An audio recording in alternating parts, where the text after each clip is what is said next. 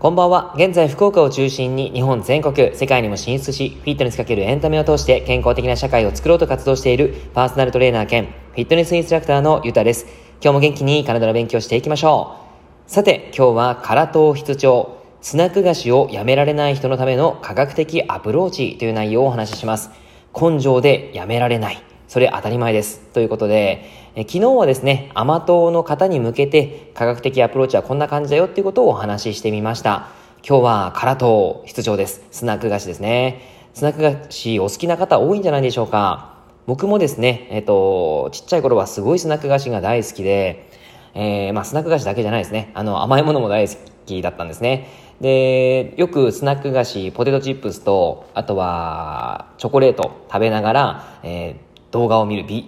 その当時はビデオだったんですけど、ビデオを見るっていうのがすごい楽しい時間でした。はい。今はそんなことできないんですけども、スナック菓子ですね。やっぱりやめられないってことがあったりすると思います。で、なんでスナック菓子をやめられないかっていうと、それは快感を生み出す脳内回路の報酬系が働くんですね。ちょっとつらつらとお話ししてしまったんですけども、簡単に言うと美味しいじゃないですか。なのでまた食べたくなる。それはその美味しさを得ることが快感になってくるんですね。なのでそれをまた得たくなるから食べてしまうっていうことなんです。幸福感が得られるってことですね。ちなみに甘党の方もそうです。やっぱり油とか砂糖、嗜好品や薬物ですね。そういった同類の強烈な絶望感、求めちゃうんですね。脳内がそれを求めてしまう。そうするとやっぱり甘党、辛党出てくるわけですね。じゃあですね、それをまず改善していかないと、やっぱりいろんな病気につながってくる可能性もありますし、あとはダイエットしたいって言ってもダイエットできないですね。成功しない可能性が高いです。それを改善していくということで、やっぱり根性で結構やってしまう方が多いと思うんですよね。スナック菓子は食べません、甘いものは食べませんって言ってやってしまう。そうするとそれ一生できますかって言われるとできないことが多いじゃないですか。なのでストレス溜まったりしますしね。はい。なので、ちゃんと科学的にアプローチをすることによって、適度に食べるっていうことができるようになります。はい。じゃあそれはどうするかっていうと、まずは原因からお伝えしていくと、なぜスナック菓子を欲しくなるかというと、ただ単純にナトリウム不足というのが言われます。ナトリウム、これは塩になってきますが、人の体にはですね、塩分が必要になります。で、実はですね、足りていない人もいるんですね。結構いろんな食品に入っているんですが、実はちゃんとそれが吸収できていない方も多かったりします。はい。なのでシンプルにナトリウムを脳に食べたよっていうことを指令を出させるようにしてあげるといいんですね。で、じゃあそれはどういうものから得られるかということをお話ししていくんですが、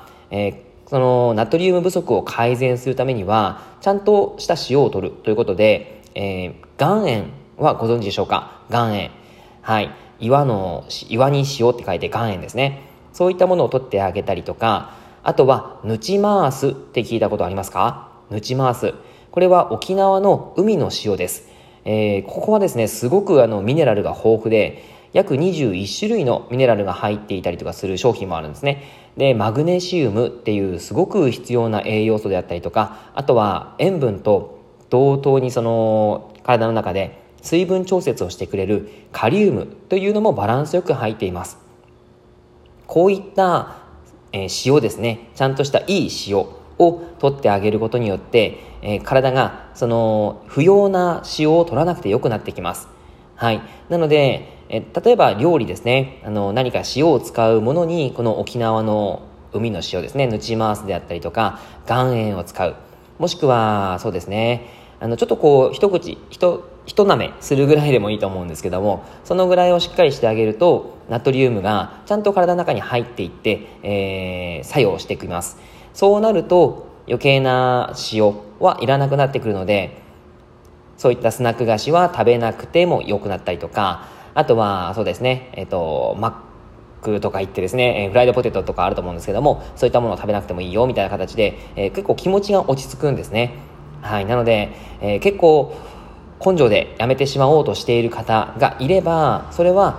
いい仕様を取るということが今回の答えになります。はい、Amazon とか楽天とかでも、ぬち回す調べていただくといっぱい多分出てくると思いますので、ぜひね調べてみてください。